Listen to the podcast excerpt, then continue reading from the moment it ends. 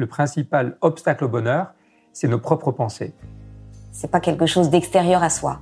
Le bonheur pour moi, c'est la liberté. Pour moi, c'est très simple en fait, le bonheur. C'est euh, c'est juste être. Bienvenue sur le podcast C'est quoi le bonheur pour vous?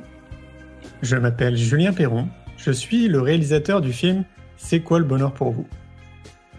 Pendant plus de 4 ans, je suis parti à travers le monde pour interviewer 1500 personnes autour de cette question fondamentale. À travers ce podcast, on parlera bien-être, développement personnel et médecine douce. Je vous souhaite un merveilleux voyage sur la route de la connaissance de soi.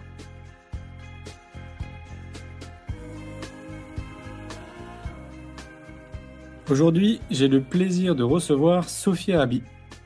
Pionnière de l'éducation bienveillante, Sophie est la fille de l'écrivain, agriculteur et fondateur du mouvement Colibri, Pierre Rabhi.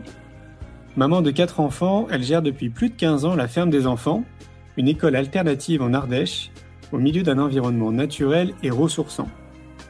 Elle a basé cette école sur la pédagogie Montessori et ce qu'elle appelle aujourd'hui la pédagogie de la bienveillance.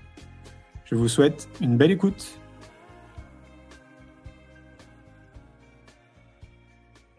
Merci de m'accueillir. Alors aujourd'hui, on est dans le sud de la France. Mhm.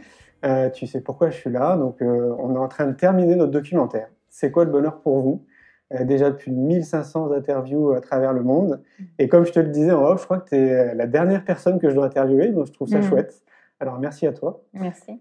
donc, c'est quoi le bonheur pour toi, Sophie? Alors, c'est une très grande question Hum, moi, je relis, euh, je relis le bonheur à tout ce qui euh, m'invite dans la dimension du cœur, en fait. De, alors, euh, oui, tout ce, qui, tout ce qui est cette énergie du cœur, où le mental est peut-être un peu moins présent, mais où il se passe des, des, des choses au niveau relationnel, au niveau des événements qui vont solliciter une partie de moi qui est vraiment dans ces profondeurs-là, quoi.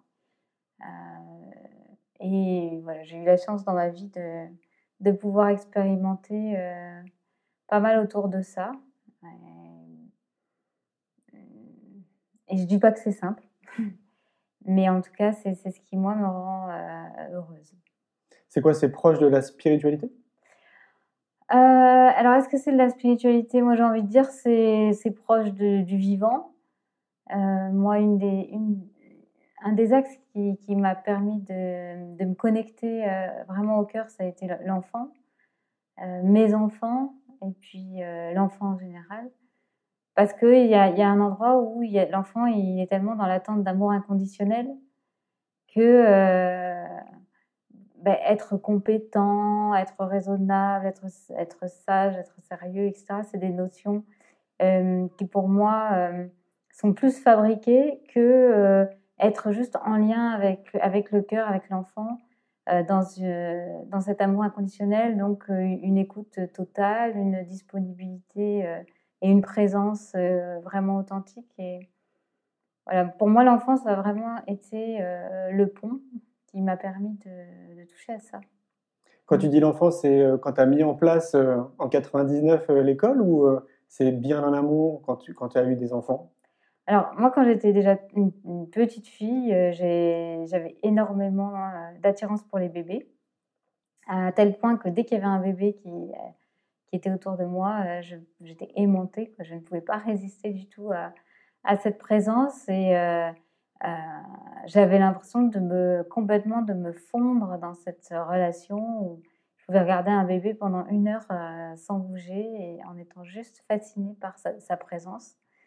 Et puis après, en, grandissant, j'ai un petit peu perdu euh, les occasions de, passer du temps ou de peut-être distinguer ce qui est en moi, euh, euh, parce que étant moi-même enfant à un moment donné, puis après grandissant, étant adolescente, jeune adulte, etc. ce lien à l'enfant, il est devenu peut-être plus confus à un moment pour ressurgir sous la forme d'une vocation à la fois parce que j'ai une, expérience professionnelle qui m'a menée là, euh, notamment l'accueil d'enfants à la ferme au départ, et ensuite euh, très vite, hein, à 23 ans, parce que je suis devenue moi-même maman. Et en devenant maman, eh bien, j'ai retrouvé complètement cette, intensité de lien avec l'enfant, où pour moi, euh, j'avais vraiment à cœur de donner une réponse adaptée aux besoins de l'enfant et d'être le plus dans, dans une forme d'absolu, en fait, en termes de relation avec l'enfant. C'était, ça va au-delà de, ça ressemble à un chemin de vie, ce que tu me dis. C'était comme si mmh. très clairement tu devais faire ça. Quoi. Oui, et, et mais, mais m'occuper de l'enfance, c'est là encore un, un, un, chemin et un, moyen pour aussi revenir vers moi parce que assez vite, je me suis euh, rendu compte que si je voulais euh, m'occuper des enfants avec, euh, avec une vraie disponibilité, avec une vraie écoute, avec une vraie compréhension, il fallait que j'aille en moi aussi chercher mon enfant intérieur. Et euh, ça m'a amené vraiment, là encore, dans des profondeurs, dans quelque chose de, très essentiel, euh, qui, est, pour moi l'essentiel de la vie, euh, qui est une espèce d'origine, de source, de, de, de reconnexion avec ce que je suis vraiment et qui me permettrait à ce moment-là de me connecter aussi avec ce que l'autre est vraiment, et notamment l'enfant, parce que je travaille avec des enfants depuis, euh, depuis 25 ans. un petit moment. Est-ce que tu penses que du coup, euh, ils ont été un guide quelque part, peut-être pour toi? Absolument, absolument, parce que euh, dans ma famille, on se questionnait beaucoup sur l'humain, dans toutes ses dimensions. Euh, sur l'histoire humaine, sur le devenir des humains, sur euh, euh, qu'est-ce qui motive leurs actes, etc. Et je me suis donc beaucoup intéressée à la culture, à l'écologie, aux sciences humanistes, etc. Mais j'avais l'impression d'être toujours dans, la sphère justement des croyances, des conditionnements, des acquis culturels et que finalement une génération épouse un peu le, euh, bagage euh, de conditionnement de, la génération précédente et qu'on se transmet ça avec ce qui crée une certaine forme de maladresse à l'égard de la vie. Et j'avais euh, plutôt à cœur de retrouver qu'est-ce que c'est, qu'est-ce que ce serait un humain originel et, qui sommes-nous au fond vraiment et comment est-ce qu'on pourrait se connecter à, à, ça pour aussi aider à la transformation de nos sociétés. Et, à travers l'enfant, bah, ça, ça m'a beaucoup apporté sur ce terrain-là parce que euh, l'enfant qui arrive comme ça au monde, euh, bah, il est encore euh, peu euh, imprégné de, la culture dans laquelle il, grandit au départ. Et euh, j'ai eu beaucoup, beaucoup de, joie et à, observer l'enfant, comment est-ce qu'il s'y prend pour pour être au monde, pour découvrir le monde, pour se mettre en relation, pour euh, écouter ses besoins et pour y répondre. Et, et du coup, ça m'a euh, donné de l'espoir. Ça t'a inspiré? Oui, carrément. Ça m'a inspiré, ça m'a donné de l'espoir parce que à, un moment donné, j'ai senti que euh, euh les maladresses que les êtres humains commettent sur cette terre et qui vont très loin, puisque Aujourd'hui, on n'est encore pas capable de dire si les générations futures vont pouvoir survivre à, tous les dégâts qu'on a causés. On n'est pas non plus en mesure de dire qu'on est capable d'éradiquer la violence qui fait que le plus grand prédateur de l'humain, c'est l'humain. Donc tout ça, ce sont des vraies questions euh, euh, extrêmement euh, menaçantes, hein, quelque part. Donc, mais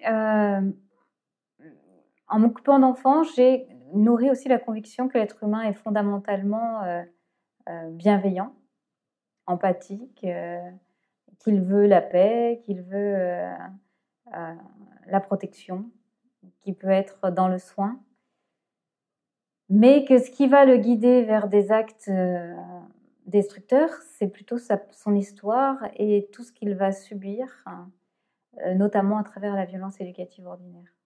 La violence éducative? Oui. Qu'est-ce que tu entends par violence éducative? Bah, La violence éducative ordinaire, c'est un, euh, toute cette euh, somme de comportements, euh, soi-disant éducatifs, que l'on va mettre en œuvre pour soi-disant éduquer un enfant, c'est-à-dire l'accompagner pour qu'il devienne un être adapté, conforme un petit peu à ce qu'on attend de lui, qui a ses chances de réussir dans la vie, etc. etc. Le conditionnement? Donc oui, c'est en clair, en un, en un, seul mot, ça serait ça, ça serait le conditionnement. Euh, sauf que plutôt que d'accompagner avec bienveillance, eh bien, euh, dès le plus jeune âge, on va euh, emmener l'enfant dans une certaine violence, c'est-à-dire quelque chose qui va aller à l'encontre de ses besoins fondamentaux. Et c'est très tôt que ça peut démarrer, puisque j'ai appris avec Frédéric Leboyer notamment que euh, même la naissance peut être une violence, même la vie fétale parfois peut en être une. Il y a un homme que j'ai beaucoup lu qui s'appelle Arthur Janov qui a passé toute sa vie à étudier euh, euh, les séquelles, hein, les conséquences laissées par cette période vie fétale, naissance, petite enfance. et il a beaucoup, beaucoup étudié de cas sur que deviennent les comportements d'un humain qui a souffert pendant cette euh, vie précoce. Et euh, ensuite, cette violence éducative ordinaire, elle va se manifester vraiment par tout cette relation euh, de domination sur l'enfant, parce que nous, les adultes, se positionnent comme des maîtres à penser, maîtres à faire, maîtres à être. Donc, et pour que l'enfant obéisse à, une à cette logique-là, eh bien, on va utiliser toutes sortes euh, de réprimandes, de, de punitions, de cris, euh, d'obligations, euh, de, de, récompenses, etc. etc. que, ce soit, que ce soit du côté des enseignants ou des côtés, du côté des parents finalement. cette notion de dominance et, et d'être là pour dire c'est moi donc il faut m'écouter, oui, oui, ça va des deux côtés. Quoi. Tout à fait, c'est un, une très vieille histoire. Donc il y a certains historiens qui pensent que elle a 10 000 ans à peu près cette histoire-là, parce que on estime que peut-être chez les chasseurs-cueilleurs, il n'y avait pas cette dimension, que l'enfant était euh, assez euh, écouté dans ses besoins et dans une sorte de continuum naturel entre, entre ses besoins et son environnement.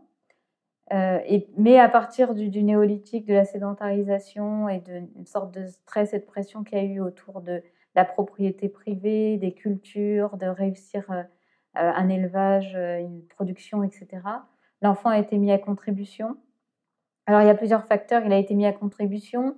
En plus, les naissances se sont rapprochées.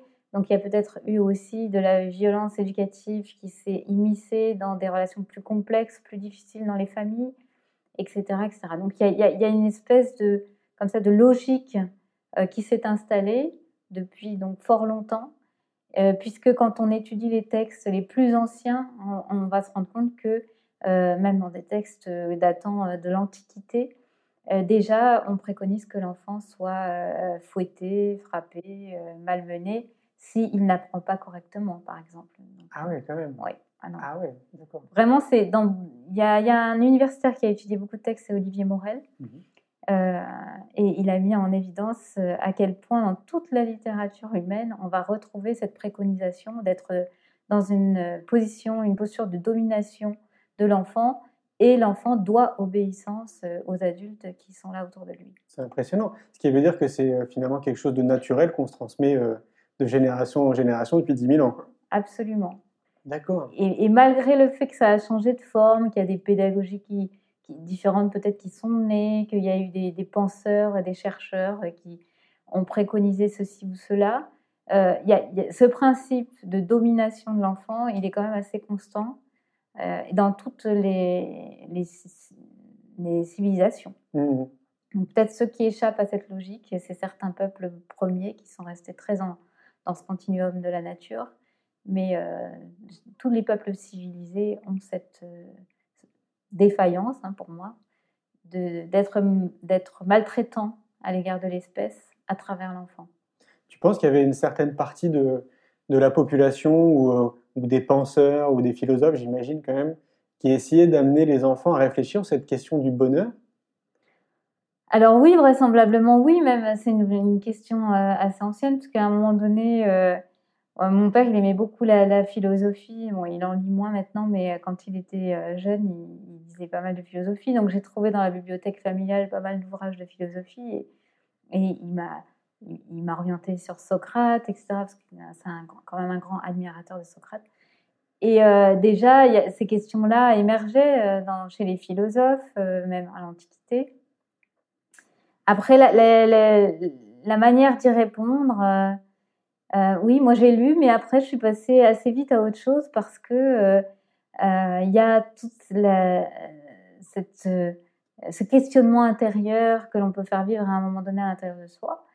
Mais il y a la vie de tous les jours qui est là avec les enjeux concrets euh, et j'arrivais pas à faire, à faire coller les deux. Quoi. Donc pour moi, il a fallu vraiment être dans l'expérience. Oui, bah, c'est clair, il faut vivre l'expérience. Et tu avais quel âge à l'époque quand tu étais dans ces lectures de, Socrate? Alors ça, c'était mon adolescence. Euh, à partir de 14 ans, j'ai ah beaucoup lu. Euh, il y a eu Socrate, il y a eu beaucoup Krishnamurti. Mmh, Donc qui parle aussi pas mal du bonheur. Parce que moi, je pense que réfléchir à cette question le plus tôt possible, donc dès notre enfance, j'ai le sentiment que ça nous donne un GPS dans notre vie. Et, euh, et j'ai envie justement d'amener euh, les enfants progressivement. Ce film, pour moi, il est très important parce que ça amène les gens à se questionner. Tu sais qu'il y a une personne sur quatre qui me regarde dans les yeux et qui me dit, je ne sais pas ce que c'est le bonheur pour moi. Mm. Et ça, pour moi, c'est un questionnement qui est énorme. C'est un conditionnement qui est tellement euh, colossal que les gens n'ont pas le temps de prendre du temps pour eux et de réfléchir à qu'est-ce que le bonheur pour eux. Ouais. Donc si on amène les enfants le plus tôt possible à réfléchir à cette notion, à travers des ateliers de philo par exemple, eh ben, je pense qu'on leur donne un GPS dans leur vie. Qu'est-ce que tu en penses? Alors moi, j'ai le sentiment que l'enfant, il est prédisposé au bonheur. Il a une énorme prédisposition. Mais ce qui va altérer euh, cette prédisposition, c'est pareil que pour les apprentissages, hein, il est prédisposé aux apprentissages. Ce qui va altérer ces prédispositions-là, ça va être euh, justement tout ce qu'on va lui coller sur le dos euh, et qui ne lui appartient pas et qui fait que d'un coup, bah, la vie devient pesante alors qu'elle aurait pu être finalement une, une expérience vécue avec une certaine légèreté. eh bien non, parce qu'il y a une gravité dans nos sociétés qui fait que il faut être sérieux, il faut bien travailler, il faut donner du résultat, il faut faire des efforts, il faut être productif, il faut être quelqu'un, comme si on était personne. il faut être quelqu'un. Il faut euh, aussi donner satisfaction, euh, donc nourrir le regard des autres. Euh, il y, y, a, une somme de il faut qui est colossale et qui vient s'ajouter à ce dont l'enfant est témoin quand il est un petit enfant. C'est-à-dire que je ne sais pas s'il y a beaucoup d'enfants qui voient autour d'eux des gens nager dans la joie et le bonheur. Mmh, en tout cas, peut-être pas dans nos sociétés. Mmh, mmh. Donc, euh, moi, c'est que mes enfants, parfois, m'ont dit euh, la vie des adultes, euh, ça fait pas tellement envie, en fait. Hein. Donc, et mon fils aîné, qui a 19 ans, m'a encore dit récemment Tu sais, maman, j'ai pas envie de participer à tout ce système-là. Mmh. Et je sais pas comment faire. Mais j'ai pas envie de participer. Ça se comprend. Hein. On a perdu, on perd notre enfant intérieur plus les années passent, et plus on perd la magie qui, s'opère en nous euh, de manière naturelle. Et peut-être plutôt qu'avant, peut-être, peut-être pas, j'en sais rien. C'est une supposition, mais en tout cas, il y, a une autre dimension qui est venue s'ajouter, c'est la surinformation. Mmh. Euh, l'enfant aujourd'hui est très, très, très informé euh, avec l'outil Internet. Et donc, il y a des informations, à mon avis, qui sont assez positives, même très positives, sur, sur ses droits, sur euh, sur ce qui peut se passer euh, un peu partout dans le monde et sur lequel on peut avoir un regard euh, critique, un regard aussi empathique. Et puis, il est aussi informé sur plein de choses qui peut-être appartiennent pas vraiment au monde de l'enfance. Moi, je vois que tout ce que ma fille reçoit sur Facebook, il y a, y a beaucoup de choses qui sont de l'ordre de l'épiphénomène, du fait divers, euh, parfois du sordide, euh, de, la, de, la, colère des gens, beaucoup de colère qui s'exprime. Et euh, je, je, crains que ce soit une nourriture indigeste pour, pour l'individu qui, qui, se construit. Je suis d'accord avec toi. Mm. On peut considérer que tu es une spécialiste de, de l'éducation? Euh, si, c'est- en- spécialiste, si c'est dans le sens d'Idriss Aberkan, c'est-à-dire qu'il y a 50 000 heures de vol, euh, je pense que Ouais. j'y suis, ouais. D'accord. Vu le temps que j'ai consacré dans ma vie. On est d'accord. ouais. Ouais. Donc il existe des solutions. Donc, il existe des, so- mais des solutions. Alors, si ces solutions, dans le, dans le sens, je vais vous donner la recette, petit 1, petit 2, petit 3, non. Je ne crois pas qu'il existe. Bon, peut-être que en suivant un manuel, on va être un peu moins destructeur. euh, euh, mais qu'il existe. euh, enfin, plus, plus j'ai de, justement d'expérience et de compétences, et plus j'ai l'impression que c'est un peu dans le dépouillement que les choses vont se, se montrer dans ce qu'elles ont de plus intéressant. Pour laisser vraiment émerger le vivant, quoi. Mhm. C'est un peu comme si on a un jardin et puis on a l'impression qu'il faut vraiment tout maîtriser, enlever les mauvaises herbes, tailler, que tout soit im- impeccable et que c'est comme ça qu'on est performant. Et puis qu'à un moment donné, euh, on arrête de lutter contre les forces de vie pour juste se mettre avec elles et que le résultat va, va être encore euh, plus extraordinaire parce qu'il vient pas de nous finalement, il vient de, de la vie elle-même qui se manifeste d'une manière brillante Mhm. comme elle sait le faire. Quoi. On devrait être beaucoup dans l'observation, autant au niveau de la nature qu'au niveau des, enfants, finalement.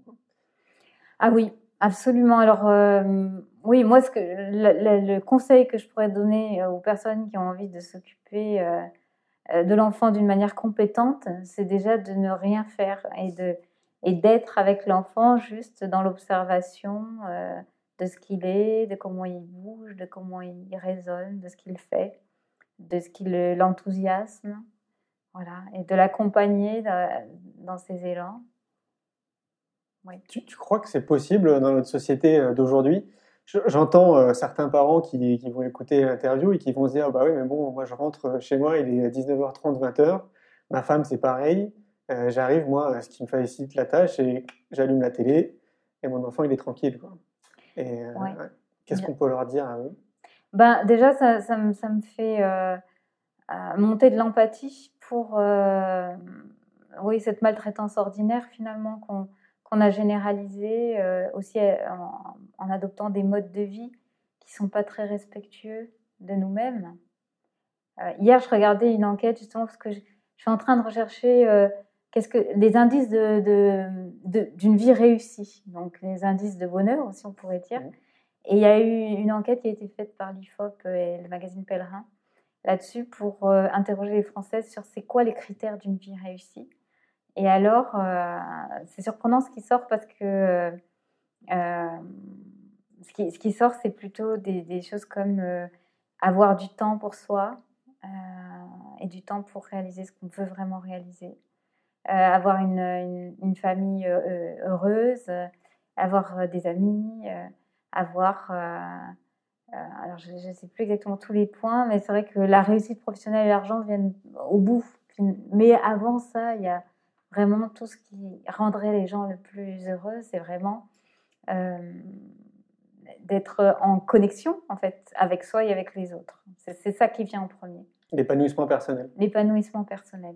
Tu penses que si on aurait posé la même question, on aurait fait la même étude un siècle en arrière, ça aurait été le même retour? Alors, c'est une bonne question parce que je me demande, euh, évidemment, à partir de quel endroit de nous-mêmes on répond à, à- à cette question de c'est quoi une vie réussie. Euh, J'imagine il y a un siècle, quand il y avait 90% de paysans, que peut-être euh, pour eux, réussir sa vie, c'est d'avoir des bonnes récoltes, une belle saison, euh, des voisins aidants, euh, une famille solide. Je, je- je pense quand même cette question du lien, elle, elle est assez universelle, euh, en dépit des âges et des, et des régions. Ouais, il me semble. hein. Mm. Ouais, c'est prouvé scientifiquement, ouais, parce que les gens accordent de, de l'importance aux scientifiques. Ouais. On a prouvé que euh, l'être humain a besoin du lien. C'est-à-dire Ouais, que si on le coupe de lien, il n'est pas bien, et ça peut aller jusqu'à euh, le décès. hein. Donc, euh, C'est ça. ouais, c'est vraiment une des conditions euh, sine qua non. Oui, c'est ça. Et qui colle com- complètement avec la théorie de l'attachement, euh, qui, qui explique à quel point nous naissons dans, cette, dans ce besoin de lien et que c'est vraiment une propriété très forte de notre espèce, Ouais. euh, essentielle. Est-ce qu'on est d'accord sur le fait que tout part de l'éducation?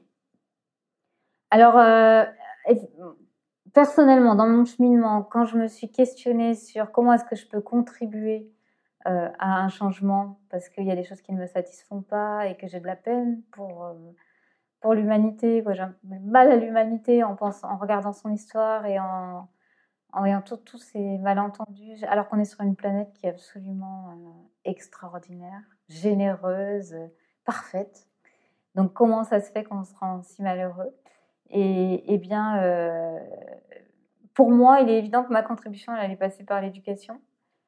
Parce que je ne vois pas comment euh, on peut accompagner des sociétés à être dans une conscience différente, dans une culture différente, dans des comportements différents, si on ne remet pas en question euh, bah, tous ces apprentissages précoces qui vont nous façonner en quelque sorte et puis faire que bah, soit on est en, en, bonne santé, on est euh, nourri dans nos besoins. Euh, donc, euh, le cerveau a bien pu se développer aussi, le cerveau empathique, le cerveau relation, qui, celui qui nous guide dans nos relations, etc.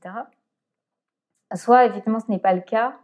Et dans ce cas, eh bien, on va se retrouver dans une forme de pathologie individuelle et sociale qui fait qu'on a une forme d'incapacité au bonheur, justement. Mmh. Mmh. Complètement, oui. Alors, si on est raccord là-dessus, est-ce que tu peux nous expliquer ce que toi tu fais justement euh, dans ce cadre éducatif Comment tu essaies d'accompagner au mieux justement ces enfants euh, pour en faire des, petits êtres lumineux euh, qui sont déjà d'origine, mais peut-être les accompagner dans cet épanouissement personnel? Alors, je prétends pas y arriver à 100%, hein, parce que c'est une mission très compliquée, mais le fil que je tire depuis maintenant une vingtaine d'années, c'est que euh, ce qui m'intéresse, c'est comment nourrir les besoins de l'enfant. Et quand on parle de besoins, on parle, euh, on essaye, on parle dans, le sens des éthologues ou des, naturalistes qui vont nous rappeler que euh, l'être humain est une espèce vivante parmi d'autres espèces vivantes. Et que à, ce titre-là, il a une logique qui répond à l'intelligence de la nature. Et, que cette logique-là eh bien, euh, à, l'intérieur même de cette logique-là, il y a un certain nombre de besoins euh, qui méritent d'être euh, connus et d'être nourris pour que l'être humain aille le mieux possible. Donc c'est le fil que je tire donc, depuis, depuis toutes ces années. je me suis demandé, bon, ben, un petit bébé, moi je, vais devenir maman. Hein, à l'époque, je euh, je savais que j'allais devenir maman, mais je ne savais pas comment répondre aux besoins de mon enfant. Alors j'entendais des choses, on me disait il faut faire comme ci, il faut faire comme ça, euh, c'est bien d'aller à la maternité. On a beaucoup de chance d'avoir des maternités modernes parce que euh, c'est la sécurité, etc., la médecine. Et puis finalement, je me suis rendu compte que si j'écoutais vraiment au fond, et c'est là que je reparle aussi de la dimension du cœur, parce que ma tête pouvait m'apporter certains raisonnements, mais j'avais besoin de mon cœur pour vérifier que c'était bien mon chemin. Et je me suis rendu compte que, par exemple, la maternité, c'était pas mon chemin. Donc, j'ai quatre enfants qui sont nés à la maison. Parce que j'ai raisonné avec euh, des personnes comme Frédéric Leboyer, comme Michel Audin, comme toutes ces personnes qui ont fait ce gros travail de regarder comment l'être humain naît, comment il est accueilli et comment, euh, on peut mettre de, vraiment de l'accueil et de la douceur dans cette naissance pour répondre aux besoins du nouveau-né et le mettre en sécurité, lui donner une empreinte qui soit positive sur le monde dès la naissance. Et euh, après, en tirant ce fil-là, il y avait les besoins, euh, les besoins affectifs, les besoins de proximité, les besoins de sécurité. Comment je nourris un besoin de sécurité chez mon enfant? Alors, ben, j'avais expérience africaine parce que mon papa a beaucoup travaillé en Afrique. J'ai voyagé en Afrique. Je voyais que les, toutes les sociétés africaines partout porte les bébés. Et quand la maman est pas là, c'est la grande sœur, c'est la grand-mère, c'est la voisine, c'est le grand frère, peu importe. Mais on porte le bébé. On vous le met d'office sur les genoux si vous êtes dans le bus. Et, voilà, c'est normal, on ne demande pas, on met le bébé sur les genoux. Et du coup, je me suis dit, tiens, c'est quand même quelque chose, ça. D'autant plus que ces bébés-là sont, sont très, très calmes. Euh, Puisqu'on faisait des réunions, il y avait 50 femmes, 30 bébés, on pouvait se parler du coup, ça m'a amené aussi sur euh, ce besoin de proximité. Euh. et voilà, je sentais que tout ça, c'était juste, ça résonnait juste pour moi. Et, nourrir les besoins, ça a été vraiment mon chemin depuis l'origine. Je n'ai pas envie d'appliquer sur l'enfant une méthode ou une croyance ou une vision de l'éducation. Donc, étant, ayant été nourrie aussi par la pensée de Krishnamurti, j'ai vraiment, c'est une chose que j'ai retenue de Krishnamurti, c'est que le conditionnement n'est pas quelque chose qui peut épanouir vraiment l'humanité, dans le sens où bah, il y a toujours des croyances et puis la contre-croyance, et puis on va, ça, crée de la séparation parce que du coup, on va se demander qui a raison et, mettre du, peut-être du doute ou de la conviction ou du dogmatisme. Ça fait toute une tambouille comme ça qui est euh, finalement qui nous éloigne euh, de la réalité. Donc pour moi, euh, la cause de l'enfance c'est une cause hyper sérieuse et j'ai pas envie de mettre sur le dos de l'enfant, de lui coller toutes mes, mes, croyances, ma culture, mes, peut-être euh, mes rébellions. Enfin, euh, après, c'est difficile de savoir exactement quelle est l'origine de ce que l'on met en œuvre dans notre vie. Est-ce qu'on est en réaction ou est-ce qu'on est dans l'action? Est-ce qu'on est. Euh, clair. voilà. quelles sont les lunettes qu'on a sur le nez à un moment donné? Quels sont les filtres? Donc, humilité et j'essaye de, de. En fait, ce que nous essayons de faire à la ferme des enfants, c'est peut-être de mettre un minimum euh, de, croyances dans nos actions pour être au plus juste au plus près de ce qui se passe dans le présent. Donc, ce qu'on va travailler en priorité, ça va être beaucoup l'écoute, l'observation, euh, la communication non violente, l'empathie. Euh, voilà, toutes ces dimensions-là qui, qui vont permettre à la relation d'être la plus fluide possible. Tout ce qu'il y a de plus naturel en nous, finalement. Et finalement, voilà, on, ça rejoint complètement la nature humaine puisqu'on est vraiment prédisposé euh, à cette empathie euh, depuis notre. Euh, enfin, c'est dans notre nature, dans notre ADN, on peut dire ça comme ça. Oui. Puis la preuve que ça marche, depuis 99, c'est ça hein? Oui, depuis 99, on tire ce fil-là. Ça fait combien d'enfants? Donc, au tout début, à l'école, il y avait une quinzaine d'élèves. et puis, aujourd'hui, ils sont un peu moins de 90. Qui veut dire qu'à la louche, euh, tu as accompagné peut-être plus de 1000 enfants? Oh là oui, j'ai jamais compté, mais c'est vrai que c'est possible que ce soit de cet ordre-là, peut-être un peu moins. Euh, parce qu'il y a des enfants aussi qui sont restés euh, pendant des années avec nous. Ah oui, d'accord. Ils veulent plus mm. partir après. Et bah oui, pour certains, voilà, il y en a plusieurs qui ont fait toute leur scolarité à la fin des enfants. Génial. Jusqu'à 20, 25 ans euh, alors là, l'aîné de, de, ceux qui, sont, qui ont commencé à faire des enfants, ils ont, ils ont 17-18 ans, là, les aînés. D'accord. Mm. Donc j'imagine qu'évidemment, euh, tu es encadré de différents enseignants. Mm-hmm. C'est une équipe de combien de personnes? On est une quinzaine de une Quinzaine. C'est des ex-éducation euh, nationale qui sont venus avec toi ou c'est des personnes qui ils se sont formés et puis se sont dit, moi, de toute façon, je veux tout de suite faire de l'alternatif parce que l'éducation traditionnelle ne me convient pas? Alors nous, à la fin des enfants, on a tous les profils. Il y a vraiment ceux qui, effectivement, les repentis de l'éducation nationale, euh, qui ont envie d'essayer euh, autre chose euh, et qui ont une expérience du coup intéressante parce qu'ils ils ont pu constater que le cadre de travail qui leur a été offert avant les mettait en difficulté quelque part. Donc voilà, il y a cette ouverture vers un accompagnement alternatif. Et puis, il y a toutes sortes de profils. Il y a des personnes qui viennent de l'artisanat, d'autres qui viennent euh, euh, de l'art, euh, de la communication. D'accord. c'est riche. Oui, c'est une biodiversité nécessaire, j'ai envie de dire, parce que comme ça, les enfants peuvent s'intéresser à divers parcours, à diverses formes d'approche dans la vie. Mmh, mmh, mmh. c'est ce qui est intéressant. C'est marrant parce que je, quand je t'écoute, de manière intuitive, j'ai l'impression qu'il y a une espèce de mimétisme de la nature euh, même dans, euh, ouais, c'est ça, hein. même dans la création de l'école, au final, fin, de ce que tu mets en place, quoi. Ça, c'est, mais ça vient de ton papa. Alors, oui, alors mon père nous a énormément éveillés au miracle de la nature. Euh, c'est vrai que c'est quelqu'un qui est très, très sensible à ça. Et l'autre chose qui m'a permis d'être proche de la nature, c'est d'avoir vécu dans la nature depuis que je suis née puisque je suis née, euh, mes parents avaient déjà fait le retour à la terre et on a grandi dans une ferme isolée, avec autour 600 hectares de bois, une rivière, euh, une falaise euh, qui descend sur la, rivière de Et on a passé notre enfance à descendre à la rivière pour se baigner l'été, à courir les bois en toute saison, à visiter les grottes, à rencontrer des animaux sauvages. C'est génial. et voilà. Dès, nous, dès qu'on n'était pas à l'école, on était à la ferme et beaucoup dehors. Beaucoup, beaucoup dehors. Ouais, donc euh, je sais pas, hein, peut-être que je me trompe, mais de manière intuitive, j'ai l'impression que de ce que tu, dans ce que tu as mis en place, il y a une espèce de, ouais, de mimétisme de la nature dans cette notion d'observation. Euh, tu parles de biodiversité. Euh, y a, il y a, voilà, c'est peut-être que je me trompe. Ah mais, ah, mais complètement. Mais c'est-à-dire que c'est aussi tout notre propos quand je parlais euh, d'aller chercher les besoins chez l'humain. C'est bien sûr euh, complètement en phase avec avec la nature et son intelligence, si on peut appeler ça comme ça. Peut-être qu'intelligence c'est un mot réducteur, mais en tout cas cette ce monde fascinant de la nature avec sa logique et sa beauté, euh, pouvons-nous avoir le même regard sur nous-mêmes en fait? Et, en premier, premier, lieu sur les enfants en cessant de vouloir les éduquer. Mmh, mmh, c'est clair. Et comment on fait pour les adultes?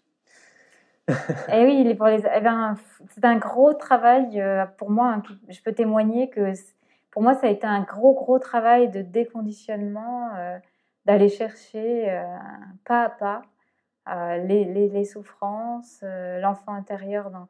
rencontrer l'enfant intérieur pour que euh, finalement il raconte un peu qu'est-ce qui s'est passé pour lui, qu'est-ce qu'il a mis de côté, à quoi il a renoncé, où est-ce qu'il est enfermé, mmh, mmh. de quoi il aurait eu besoin. Alors retrouver tout ça parce que souvent, ben, il y a toute une partie de notre enfance dont on ne se rappelle plus.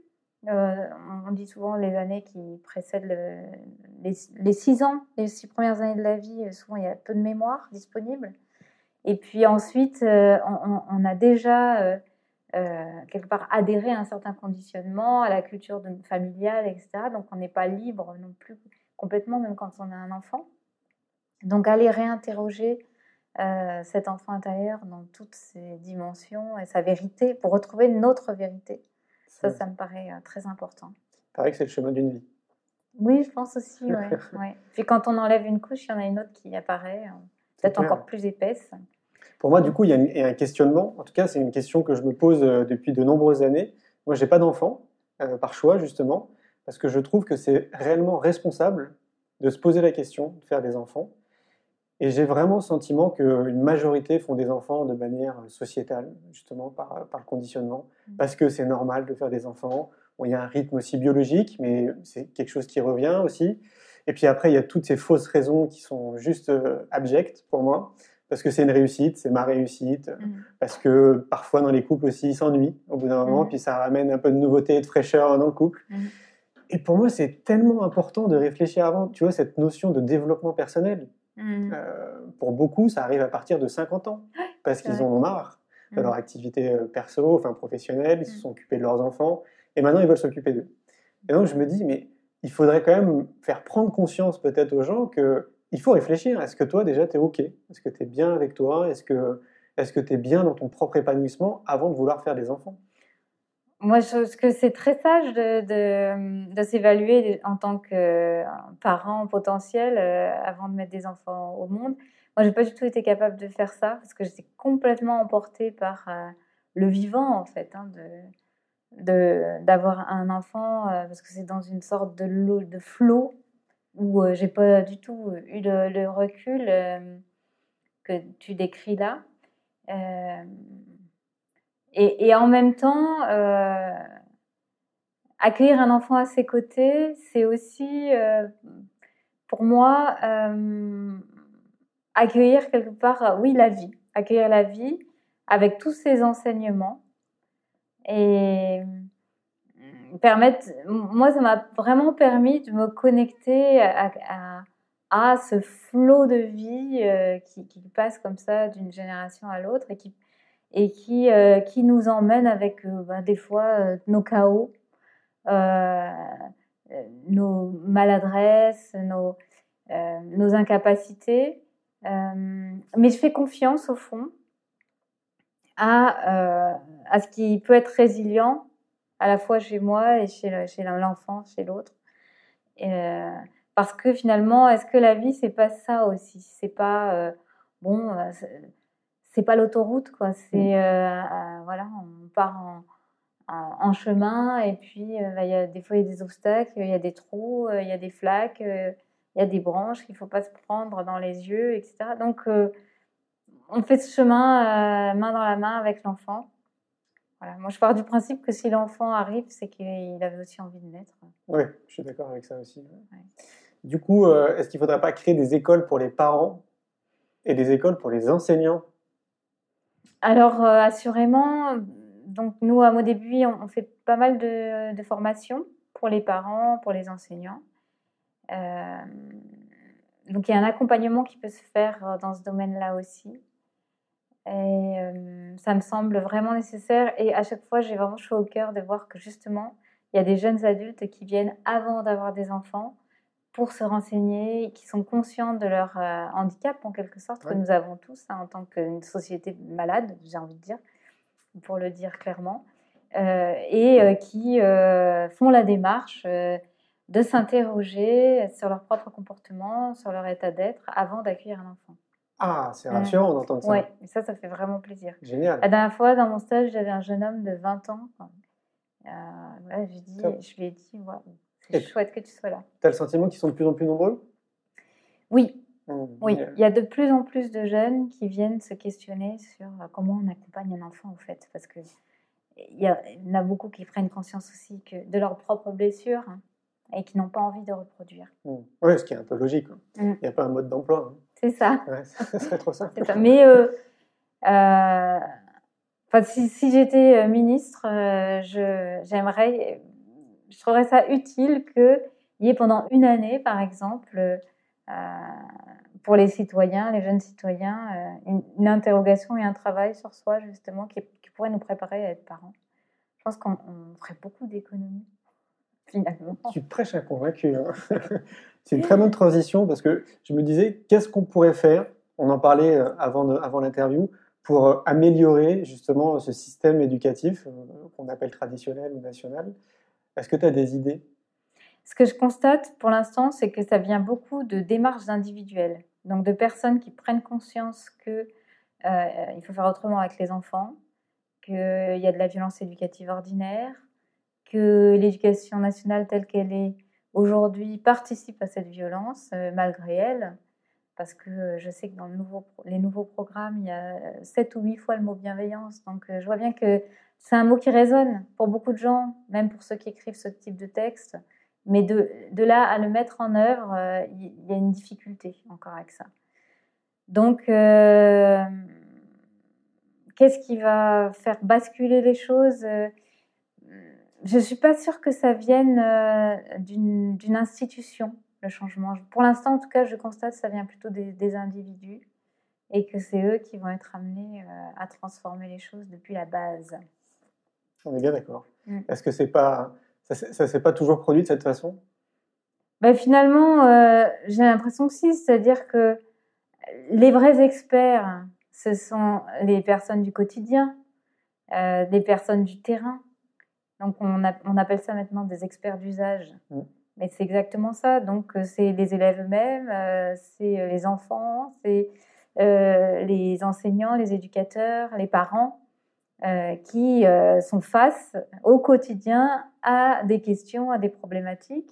Et du coup, c'est assez logique que ce soit ces personnes-là qui, à un moment donné, se mettent en route en disant, ben voilà, je ne peux plus fonctionner avec ça. Et j'ai envie de trouver d'autres réponses. Mmh. Mmh. Et puis, tous ceux qui passent à l'action et qui mettent en pratique des milliers d'initiatives partout en France et dans le monde, d'acteurs du quotidien, mais qui se sont dit, OK, donc moi j'ai compris, mais je vais peut-être pouvoir aider aussi mes confrères et semer des graines autour de moi. Exactement, moi c'est exactement comme ça que je me suis formée. C'est-à-dire, bah oui, j'avais une intuition à l'intérieur de moi, une envie, un besoin, mais je ne savais pas comment la mettre en œuvre. Et puis j'ai regardé ce qui se faisait autour de moi, j'ai commencé à lire, j'ai découvert des lectures passionnantes comme celle d'Alice Miller, par exemple. Maria Montessori, etc.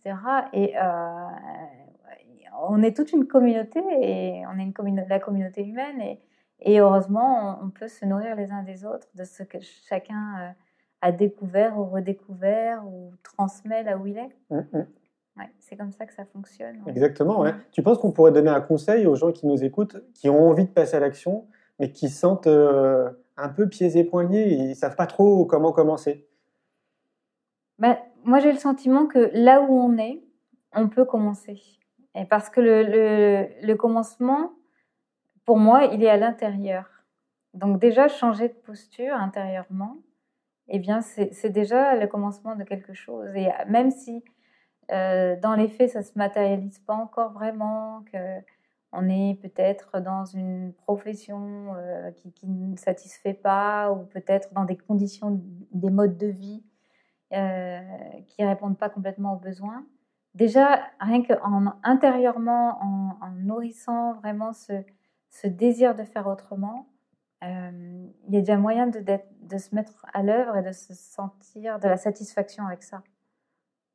Ou peut-être tout simplement venir à la ferme des enfants pour être inspiré ah ben, nous, on accueille dans la limite de nos, nos petits moyens, parce que c'est une petite structure, mais il y a effectivement plusieurs euh, portes qui font qu'on peut accueillir du public, euh, des gens en formation, des stagiaires, etc. Tu as eu des feedbacks derrière de personnes qui ont créé des structures ou, euh, ouais? Ah oui, absolument. oui. On a un certain nombre d'anciens stagiaires de formation qui, sont, qui ont, qui, ont, monté des écoles des mm. lieux euh, divers et variés. Super. Mm. T'aimes bien les citations? Est-ce que j'aime bien les citations? En fait, souvent, c'est comme les blagues, je les retiens pas. Ah, je vais te demander, est-ce qu'il y a une citation que tu préfères parmi euh, toutes ces citations euh, qui existent? Moi, je les trouve très inspirantes. Les citations, je trouve que c'est quelque chose qui est important dans notre vie.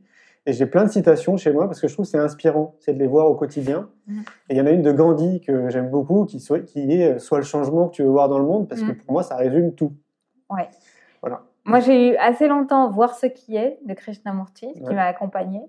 Et euh, euh, j'aimais bien aussi la phrase de Jung euh, qui dit Tout ce qui ne parvient pas à la conscience revient sous forme de destin.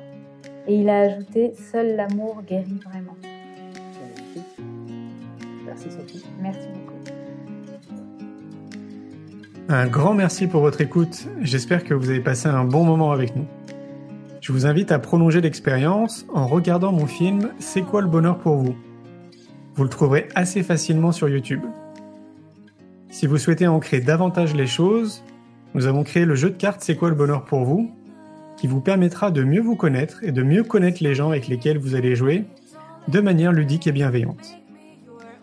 Vous me retrouverez assez facilement sur les réseaux sociaux si vous souhaitez qu'on échange en direct. Et merci de nous laisser des messages ou des avis, des commentaires. Ça fait vraiment plaisir et je prendrai une grande joie à vous répondre. En attendant, je vous souhaite une très belle route et je vous retrouve maintenant la semaine prochaine pour un nouvel épisode du podcast C'est quoi le bonheur pour vous?